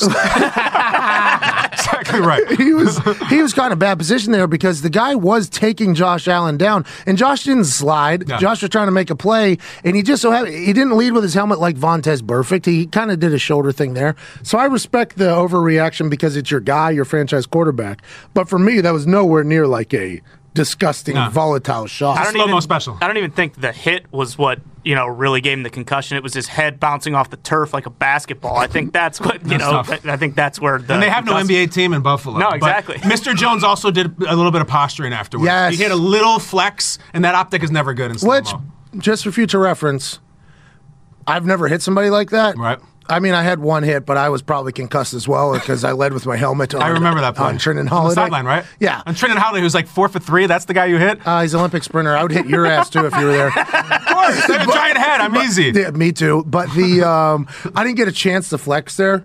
My I have a couple regrets. I wish I jumped over the Oakland Raiders middle linebacker during a fake field goal instead of trying to hit a spin move on him. I should have just jumped right over top of him. remember that. That is a regrettable move by me. And the other one is that I didn't flex on the sideline in front of Peyton Manning's big ass head and John Fox right there on the sideline. It was on the Broncos sideline, not the Colts. right in front of John Fox. Oh, I that mean, would've and then so good. yeah, it was incredible. Eric Decker was over there like celebrating. I mean, it Was was good. Yeah, it was a good moment. Handsome man. very handsome. Very handsome. I'm happy he's done with football, right? Mm-hmm. Yeah, I think he wrapped it up. He and his wife have a whole thing going, their reality show or something. Yep. Uh, What I've learned from those guys that have uh, reality TV shows, once you start seeing some money from somewhere else, it's hard to want to go out there and just get crushed unless you're Tom Brady Yeah. or Yeah. something along those Well, yeah, I mean, like Cutler, he gets paid to look at his deer stands on TV. It sounds great. Hey, Cutler was murdered by the media, probably you included. Sure. You guys probably buried him for a long time, and now he is shining as a human that people want to hang out with. Isn't that amazing? Eh, hey, Smoking Jay Cutler used to be the joke of everything. Like, oh, this guy doesn't care about his team. He doesn't care about anything. Bad body oh, language. Oh, yeah, bad body language like Dwayne Haskins. And then you watch this reality show, you're like, this guy's the best human on earth. True. The only bigger comeback, I think, was in this city and was A Rod. A Rod became like this darling who's married Jennifer Lopez and was a pariah. People didn't want to talk about him. I don't want to. I don't want to dive into it because I don't like to promote anything that's bad. But that Screwball documentary, I guess, is pretty bad for old. Doesn't look great for A Rod. That's why I won't watch it. But he's addressed all that stuff, you know, so it's kind of like eh, whatever. But yeah, he, he doesn't come off great in that. Did you watch it? Mm-hmm. Because you're a big baseball guy. You, Yep. you- What is it about the roids and all that stuff? Yeah, it's, I'm it's, not it's seen all this. about Balco. Is that true? Uh, Yeah, the, it's- the dude who did Cocaine Cowboys did it. Really? Yeah. It's, I once heard there was a report about A Rod and his usage where someone advised him allegedly that when you're doing a urine test, don't capture the beginning of it. Capture midstream, Midstream. not beginning and not end because it's different. And I'm like, that is so disgusting and so insipid that they would get that deep into it. But that's apparently the depths the thing went. yeah, it's how you beat a drug test. Kyle, What? Uh, you said it's disgusting. Yes. We're talking about pee. yeah. I would argue that I probably know like 14 to 15 guys that tried that method out. Oh, yeah. Oh, that's common knowledge? Oh, yeah. Well, when the annual test comes sure. out, right? So it's annual tests for the NFL. It's an annual street drug test. Okay. So once you get tested one time, you're clear for the rest of the year. And everybody knows that it's be, literally between April 20th, 420, the NFL is hilarious, and the first week of training camp. Once you get tested in that batch there, you're clear forever. Some guys don't get clean for that 421 because they don't expect to be on the first group. Right. And they're like, ah, your name gets called out by the trainer. You've been selected for your annual drug test. Whenever my name was called, literal celebration from the rest of my teammates. Like, congrats, Pat. Like, thank you, man. Oh, that's I would even get comments from the coaches like, uh, "Lish- Pat, are we good? We good? yeah, yeah, we're all good. This is actually really good as well. Congratulations. This is I'm going to be a good one. yeah, thank you. I'm like, yeah, we're all good. We're all good. But some of my teammates, right, would be like, oh man, I'm like, I'm a. I'm like a week and a half, maybe two weeks out. Not and enough. then the common answer was Midstream? get the midstream P. Yeah, not the. Is that a wives' tale? Does it work? I have no idea. I've never had to do it personally. I, I've never had to do that, but that is something that is talked about very well. So the fact that you were just like, oh, disgusting. Yeah, I'm like, okay. oh, well, take it easy, Kyle. I think a lot of guys are getting by their weed tests on an annual basis. Well, if it works, God bless them. I hope it works. I Well, find myself thinking about it sometimes when I'm urinating. This is right when I would capture it. you know, you think about things like as I'm melting the ice at a pub, you know, and I'm thinking this is the perfect stream. I'm a weird guy. It is interesting to have to pee in front of another human is already interesting. Yeah. But then to somehow act like you've missed the cup at the beginning, because that's the only way that you could possibly get in there midstream. Because the guy is watching you pee. And he knows you're pulling a midstream, right? Yeah, he has to be Classic like, "Hmm, midstream. I heard about this, don't you? Hey, it's going on your record. I know what you're doing. You better get the end of that tail end of that pee too. Because if I'm not mistaken, it, it's to, to your point. It's also the end of the stream could Mm-hmm. be contaminated. Only the mid sweet spot. So you have to start out, go in, and then re-disengage towards the end of the urination. Yeah, it's a big deal. These drug Damn. tests are a big deal. I've been tested all over the country in different hotels in front of people. I mean, it's just a whole different animal. You And the get person is literally standing there. There's no partition. No, they no. see everything. shirt to nipples, They see your anatomy, all that. shirt to nipples, Uh-huh. pants to ankles. That's the rules. So you can't use the Onterrio Smith, the Whizzinator thing. Yeah, right? that's why. So you have to do it, and they even give you like a little. Uh, all right, spread it real quick. All right, so anything can drop out of the old butthole. You have to spread it quick. Yeah, you do like a little spread thing real Oh quick. man, I was for tested. weed. I was tested um, eight times a month for 27 months. Yeah, and it wasn't for re- weed. It was all street drug tests. Because when I got uh, arrested for the public intoxication, Yeah. you automatically go into the substance of abuse program. So I went in immediately, and for 27 months, I was tested eight times a month, all over the place. So I got people in Georgia that see my dong. I got people in Vegas, Pittsburgh, California, you name it. I've been tested No everywhere, kidding. man. Yeah, and it just gets to a point where you're like, just. All right, let's do this thing, man. Yeah. Take off my shirt here in this hotel lobby bathroom that you just called me down. To. I'm at the Radisson taking a piss. I remember when um, when the, the public intoxication happened. I was working for Rome at the time, and we did like a whole riff on it. Did you? Yeah, I'm sorry. I, I mean, I guess uh, you Yeah, brought it up. I laughing stock. Ten thirty nine. Got to get to a break. It really sucks, Kyle Brandt. Just Uh, out of time, man, that's a shame. Um, your Good Morning Football is incredible. You were really good on there too. dude. I would love to be part of this in any way. We're always neighbors. You need if somebody bails on you, you lose a guest. Me, Nate, or Peter will come in anytime you want. You guys should. It's a We're good, right here. It helps me out a lot, you know, because Ty, incredible human. I'm around him 24 seven. So we Seems like a good guy.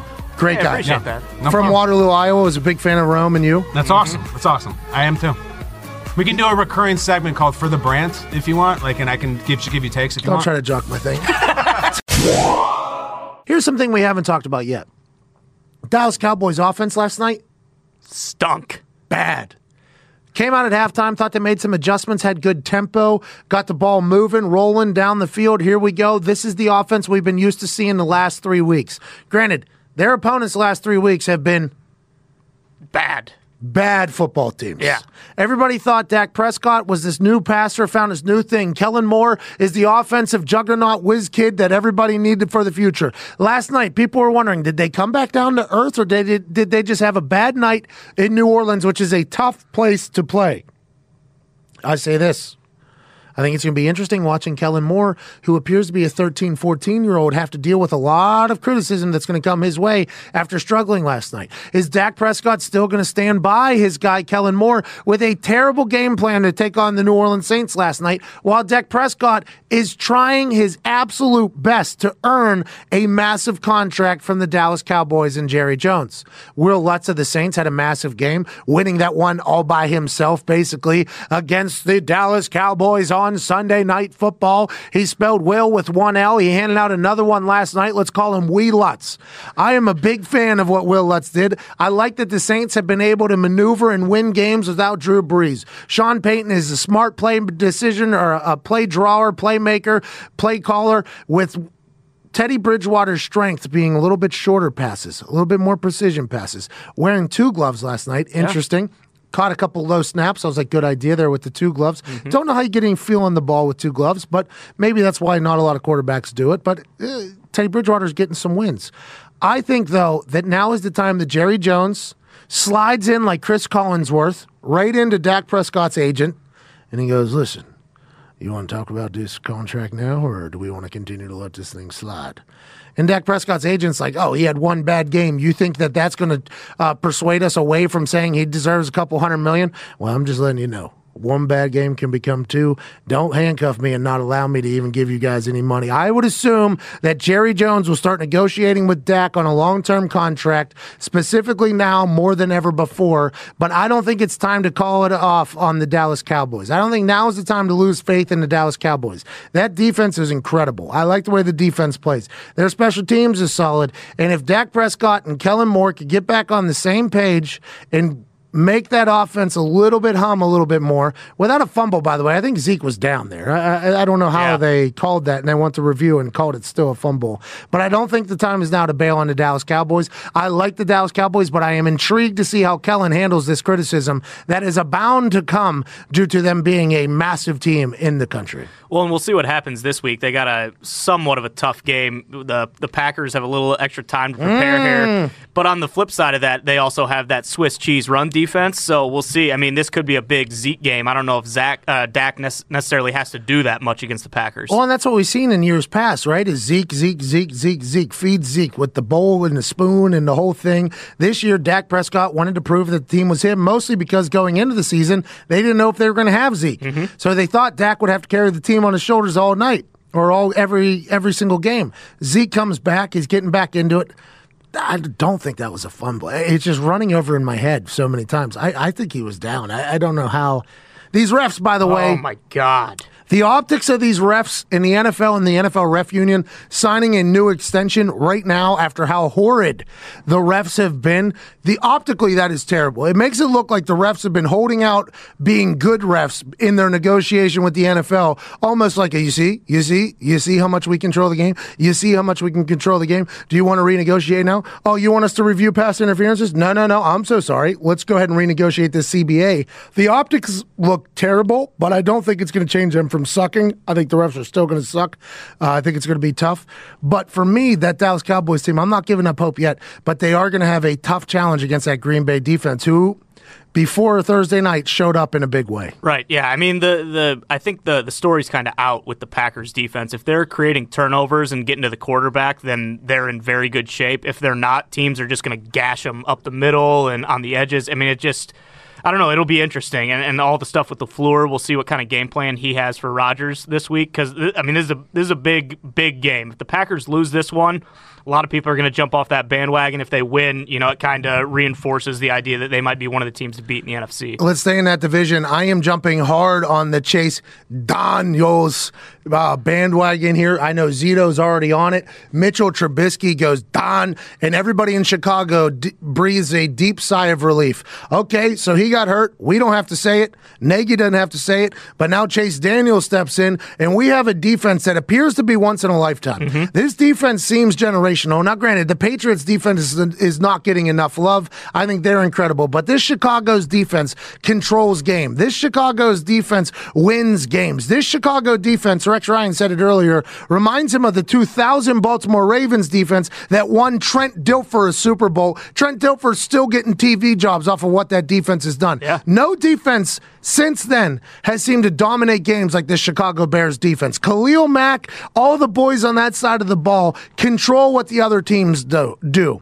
Now, granted, Kirk Cousins, Stinks. he is bad at football, but I don't think we should judge him against the Chicago Bears defense. Adam Thielen came out after the game and talked about how the pass game has to pick it up. We can't just rely on Dalvin Cook rushing for 400 yards a game. But against that Chicago Bears defense, I think it's a lot easier said than done. I think with Chuck Pagano pulling the strings, calling it after a year off of football and getting a chance to sit back and analyze and realign his love for the game, I think that Chicago Bears defense is clicking on all cylinders, and I would hate for them to waste it with a quarterback who Mitchell Trubisky, I'm sure is a good guy. I'm sure he has a chance to be a good quarterback, but right now you can tell he's in his own head. He's overthinking things, and right now that locker room, big dongs and all, they need a quarterback that can go out there and make plays for them. And I think Chase Daniel is that guy right now. He's been a backup for 45 years for a reason. The guy can sling the ball. He's going to make mature decisions. He's going to be a veteran, and hopefully that Chicago Bears defense with him can be something good because I love hearing Zito say, "Bear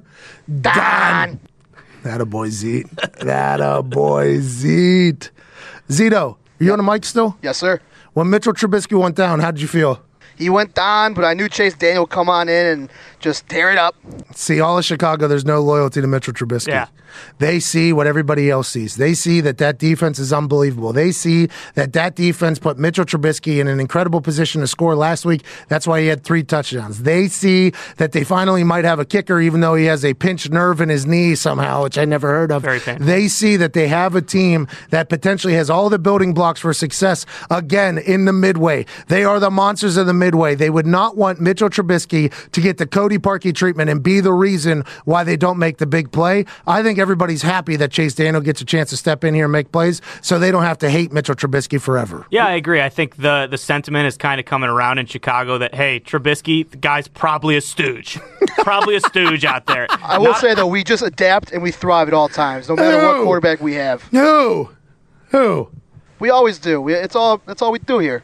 Well, you all, but the, I mean, you also you, you score 16 points. I mean, the defense is responsible for a lot of that, and you don't have to worry about scoring a lot of points in a game like that because Kirk Cousins is possibly the worst quarterback in the history of football. I s- every every quarterback we've played though, they're just the worst quarterback though. well, uh, Rodgers is pretty good, but well, when I say, of that, when I say this, I think though. I think the Bears are going to make a lot of people look bad. I think that Bears defense is next level. I just don't want them to waste it with a mediocre, talented quarterback. Learn from that 2000 Ravens team. If they would have had a good quarterback like Joe Flacco. I'm sorry. Instead of Trent Dilfer, Mm-hmm. imagine how great that team could. We're talking about one of the all-time great teams in the history. Yep. But instead, you always say, you know, you can win with a great defense. You don't have to have a good quarterback. Remember Trent Dilfer. That's all you always say. Chicago doesn't need that with Mitchell Trubisky. Like, oh, remember when the Bears won with uh, Mitchell Trubisky? You know, Chase Daniel has a chance now. We'll see how that goes. The Chicago Bears fans have a lot of questions today. What are they about? Are they about loyalty, blind loyalty to Mitchell Trubisky, a man who looked like he got in some serious pain yesterday. That tackle was nasty. But as soon as he went in, it sounded like all of Chicago, and we're in Indianapolis, so we're only a couple hour drive. Right. It sounded like there was a deep sigh of relief that they no longer have to fake like Mitchell Trubisky, mm-hmm. and now they can go on with one of the greatest defenses that has ever been assembled in NFL history. That's facts. That's not me just saying something purely because I'm friends with the D coordinator, Chuck Pagano. One of the greatest defenses in NFL history is potentially being wasted away by a quarterback that doesn't look to have confidence. Something happens. He has like the yips, it almost feels like. Mitchell Trubisky feels as if he doesn't feel as if Mitchell Trubisky can be great. He gets hurt. Chase Daniel comes in, and all of a sudden, that team just picks it up. The offense starts rolling a little bit. The defense still continues to hunt. Pat O'Donnell's hitting 64 yard punts. It feels as if the same way that the Giants felt whenever Daniel Jones came in. It was this rebirth, a new freshness of life and enlightenment. Bears fans are a loyal bunch. Mm-hmm. They're a rabid bunch. The Midway has been dying for good football for a long time. I mean, that was evident after Cody Parkey went doink doink last year. Yep. The reactions, Barstool Carl's video is still one of the greatest videos I've ever seen in my entire life. Natural, raw reaction to that. So I feel like they feel as if they kind of got to act as if they still like Mitchell Trubisky. But if Chase Daniel has any success at all, if these next couple weeks they rattle off some wins, now that it's his offense, by the way, now that Matt Nagy, who's a creative play caller, a la Andy Reid esque. Now that they're completely basing this all around Chase, what if Chase comes in here and dominates? If that's the case, Mitchell Trubisky, I'd like to introduce you to a guy named Mr. Wally Pipp. Wally Pipp. Wally Pipp. I don't remember the exact player that came in. Lou Gehrig. Lou Gehrig came in because Wally Pipp was hungover, feeling a little sick. Wally Pipp was the starter for a long time. He's like, you know what? Had a couple too many cocktails last night. I'm feeling a little bit of the uh, beer flu. Like, oh, don't worry about it. Take the day off. Lou Gehrig will come in. Lou Gehrig's still starting first baseman right now. Wally Pipp never saw the field again. That is potentially going to happen in Chicago if Chase has any success at all. If Chase has any success at all, what makes you think Nagy's going to be like, you know what? Our defense is rolling. Now our offense is rolling. Special teams is doing well. Let's go ahead and pull Chase out. Let's put Mitchell back in, who Mitchell can. By all accounts, was not feeling himself for the first couple weeks. I just think the Chicago Bears are set up for an interesting decision if Chase does well. Yeah, I'm not so sure that when he went down with that shoulder, Bears fans weren't quietly like, "Oh God, I hope his arm just detaches from his body and we can be done with him." I mean, there's like Jeez, kind of like there's kind of like a collective groan when you hear like, "Oh, he's only out for a month." Like, God damn it! I thought he was going to be out for the season. Is that accurate, Zito? Did you Uh, guys? Not accurate. Uh, I would never wish harm on anybody. Well, but harm already happened. It- it- harm already happened. Was there any thought in your mind, Viva Lazito, who says he's from Chicago, says he's a Bears fan? Yes. Bear. Don. Okay, Zito. So whenever Trubisky goes down, he's hurt. Chase comes in. You're telling me your first thought was, "Oh, it's a real shame." Like you, you didn't go like, "Well, you know, hey, maybe uh, this is uh, works out better for everybody in the long run." I just said I hope he doesn't drop the ball, and he didn't, and he scored Tutty, and I was super happy. Happy Chicago. We have a 12 year old talking. I, Zito sound like a 12 year old. Well, he just said he was super happy too, so he's super happy that he got hurt. Yeah, so Chase he's not Daniels upset. Coming in. Exactly. It's like when Andrew Luck retired out of nowhere, he was booed off the field because of how upset and um, Disgruntled. that the fans were. Mm-hmm. But now they've rallied behind Jacoby Brissett. If Jacoby was to go down right now, I think all of Indianapolis would be upset again. Mitchell Trubisky went down and Chase came in, and you're not hearing anything today like, oh no, we lost our guy. No, people are hammering Miller High Lifes. You know, I mean, they they love it. They love it. Hey, Bear Don! hey, Chase Daniels! And no one booed though. Like no one was booing like how they for Andrew Luck. You know. Well, he was injured. Eh, Andrew Luck wasn't injured. He retired. That's very true. Yeah, you can, Chicago, third largest city in the country, from what I've been told. Houston, Sometimes two. No, it's never two. It is actually never number two. It's actually going to be four, from what I've been told. I got a chance to call the Houston Tulane game, and Houston told me that they're on that ass. They are mm-hmm. trying to reproduce at a rapid rate down there to become number three city in America. But, anyways, it's good for the NFL. It's good for everybody when the Chicago Bears are good at football.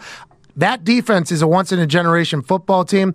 I hope they don't waste it. And I hope Chase takes the ball here and runs with it for a long time. Let's old Mitchie sit back and be happy and see what happens. But I would like for this Chicago Bears team to do some damage because I don't want the Trent Dilfer Baltimore Ravens thing to happen where they're like, remember, Baltimore Ravens defense won a Super Bowl for Trent Dilfer. You don't have to have a great offense or anything like that. Well, yeah, I, I assume that, you know, low key, you're kind of happy. It's like, well, if this guy goes out and performs very well, then we got to give him a contract kind of like Kirk Cousins. And how are we sure that he isn't just Kirk Cousins light? I mean, you know, you got Chase Daniel, then he you can get a more team friendly contract for him. because he's old. Exactly. You still have this dominating defense that's going to be winning you most games. Like the offense isn't isn't what's you know moving the moving the yardstick there. It's the defense. That is an interesting thought about the contract and everything like that. Because Kirk Cousins looked like he just went in to Minnesota with a mask on and robbed them. Yeah. That's exactly what it looks like. Yeah. Now, granted, that Bears defense is going to give a lot of people trouble.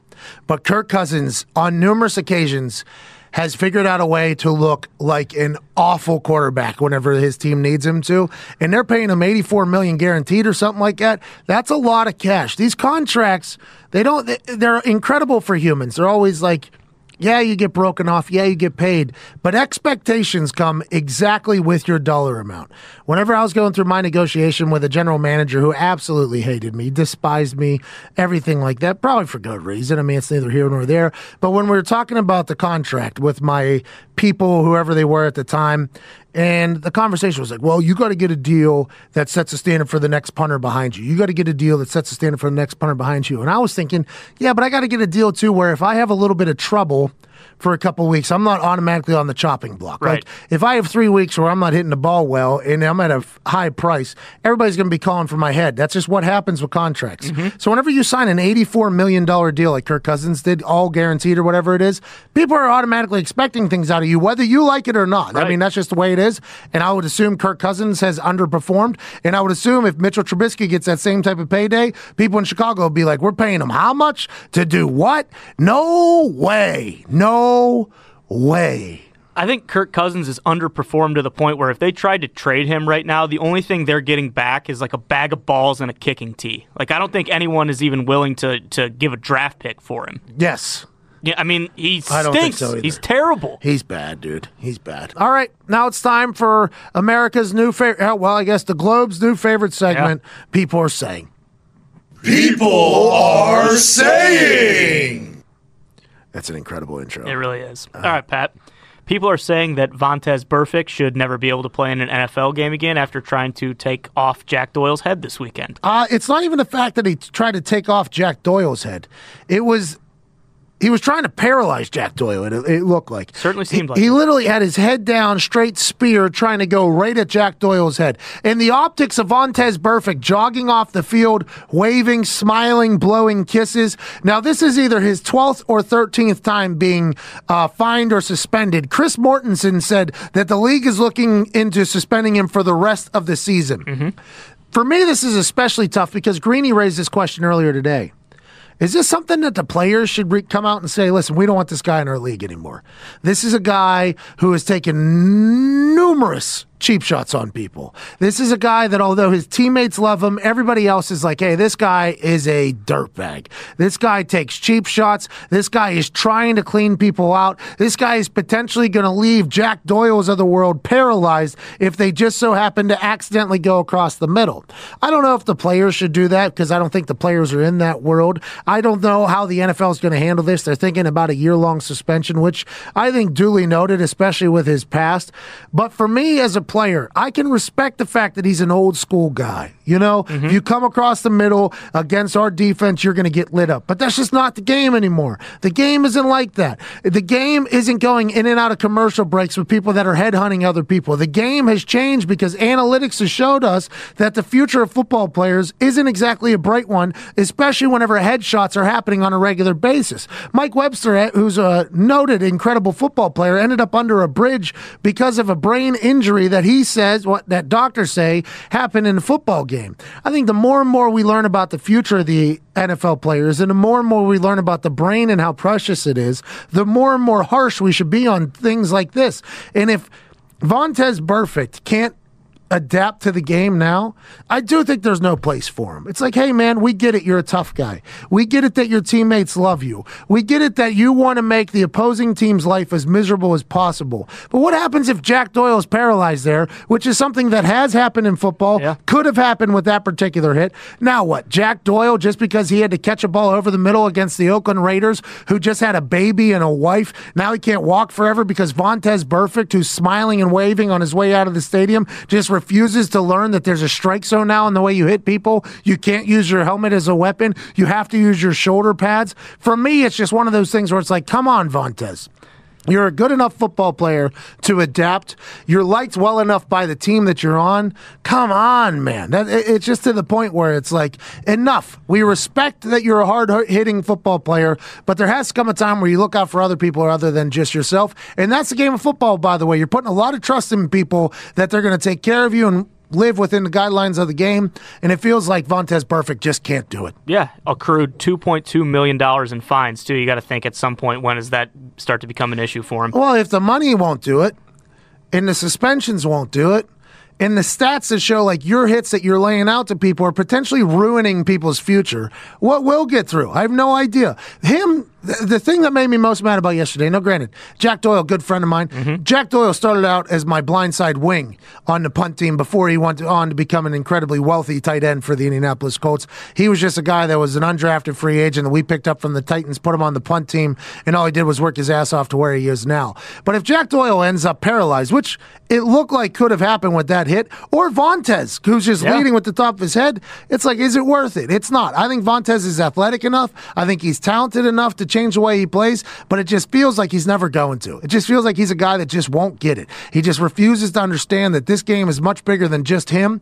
And although we appreciate the hits and his contribution to the game, it's like, come on, dude, get over it. I assume they're going to suspend him for the league uh, season. I think they probably have to. Well said. All right, Pat. Hey, appreciate it. Uh, That's a real thing, though. Yeah, it really is. Because it's like, come on, man.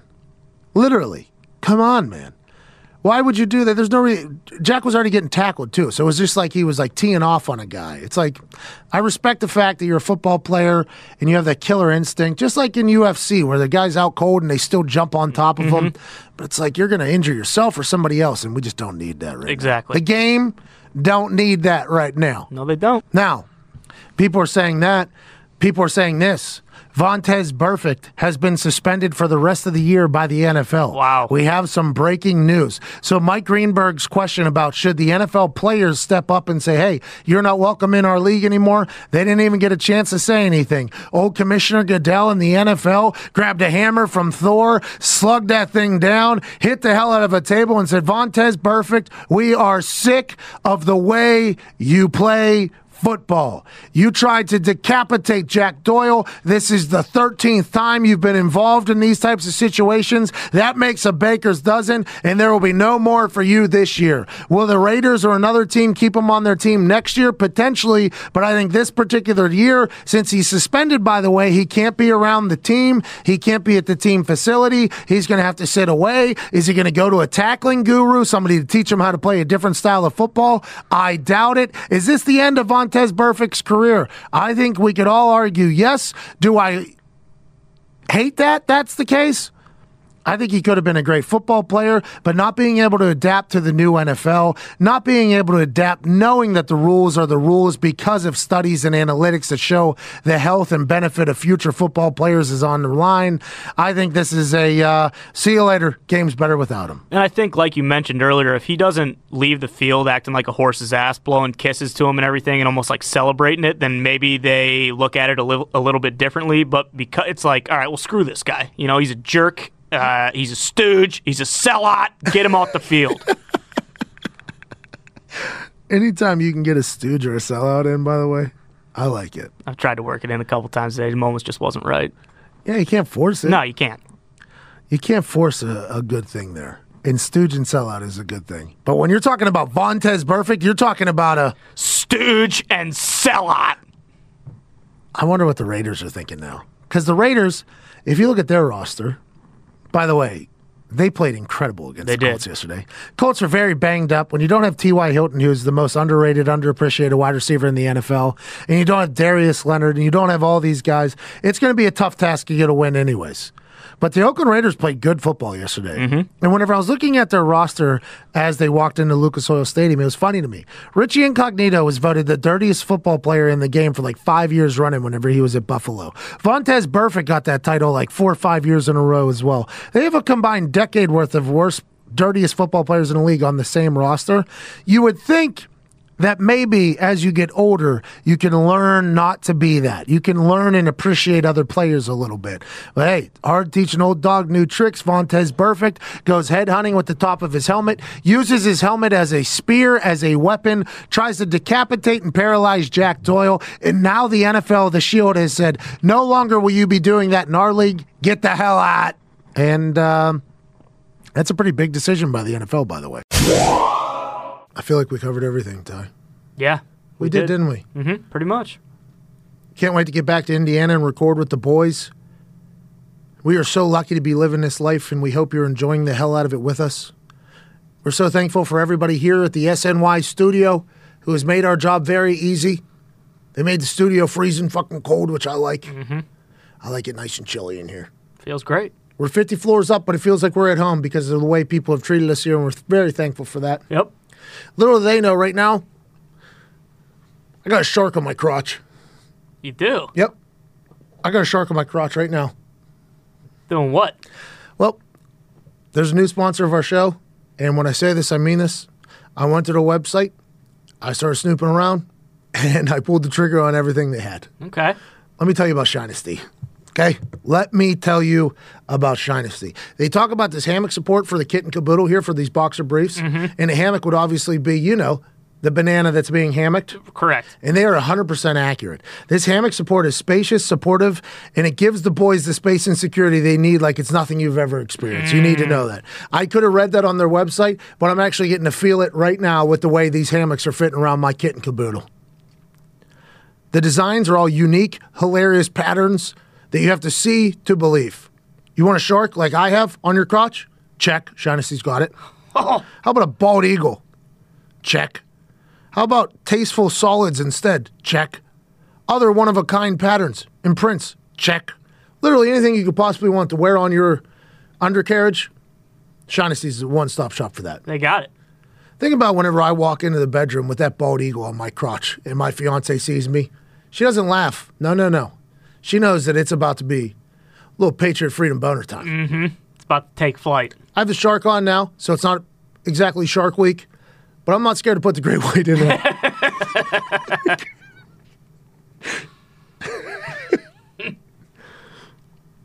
you need to become a member at Shinesty like I am. Yeah. It's a subscription type thing. And the subscription saves you 35% and you get free shipping on every pair. There's no commitments. You can pause, modify, or cancel your subscription at any time. Customize your subscription, choose your assortment and frequency. They make sure you always have a fresh pair for your pair, if you get what I'm saying. NFL team suits and overalls, Christmas suits and dresses, seamless thongs, four way stretch Hawaiian shirts with a beer pouch, retro ski suits. That's just the tip of the iceberg. They have everything, and I'm telling you, the place is hysterical. Sounds like it. When you show up there, you laugh. I mean, you do. And then you buy things just like I did.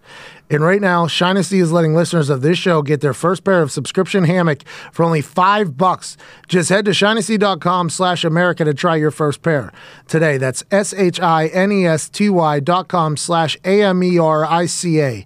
Shinesty.com slash America to get your first pair of hammock boxers for only five bucks. Your balls will thank you. And that does it for today's show. Um, hashtag endgang, hashtag endgame. Winner wins a hundred bucks to our store, Hmm. store.patmcafeeshow.com. Good looking shirts on there right now. We do have we have a good looking line of shirts right Yeah. now. So you win a hundred bucks gift card to the store. Hashtag end gang end game. So we know who's sticking around here till the end. I want you to send a reaction of Sam whenever I walk home with these shark underwear on. Mm-hmm. Okay. When I walk in the house, get comfortable, and I got the great white hanging on, the little white, and her reaction. Best answer in mm, Sam's eyes. Sam will go through them. Okay. Wins the hundred dollar gift card uh, to the store. We appreciate you so much for listening. Ty Schmidt, hit the music.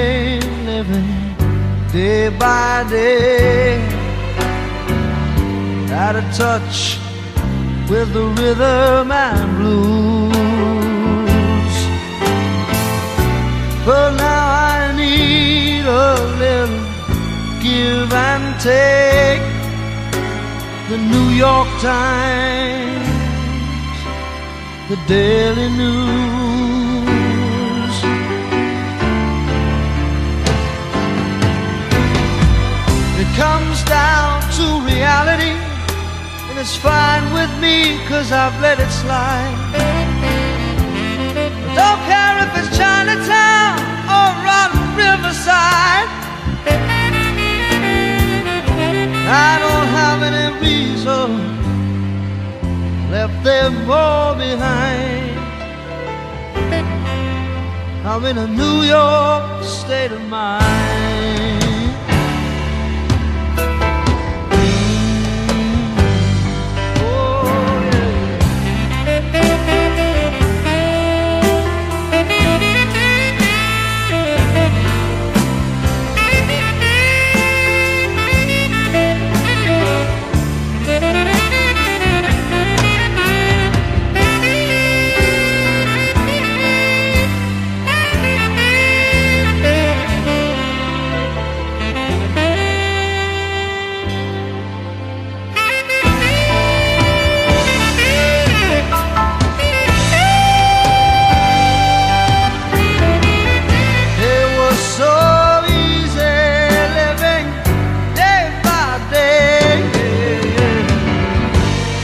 touch with the rhythm and blues,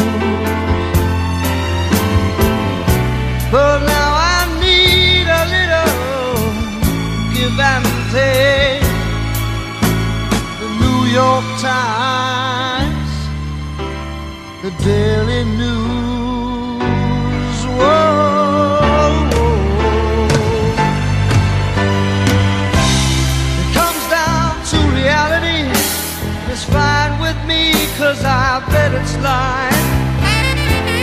I don't care if it's Chinatown or on Riverside. I don't have any. I left them all behind. I'm in a New York state of mind.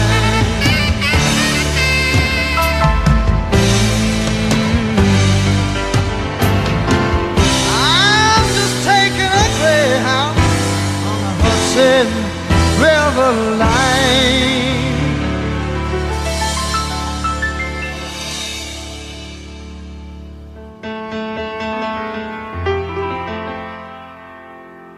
Cause I'm in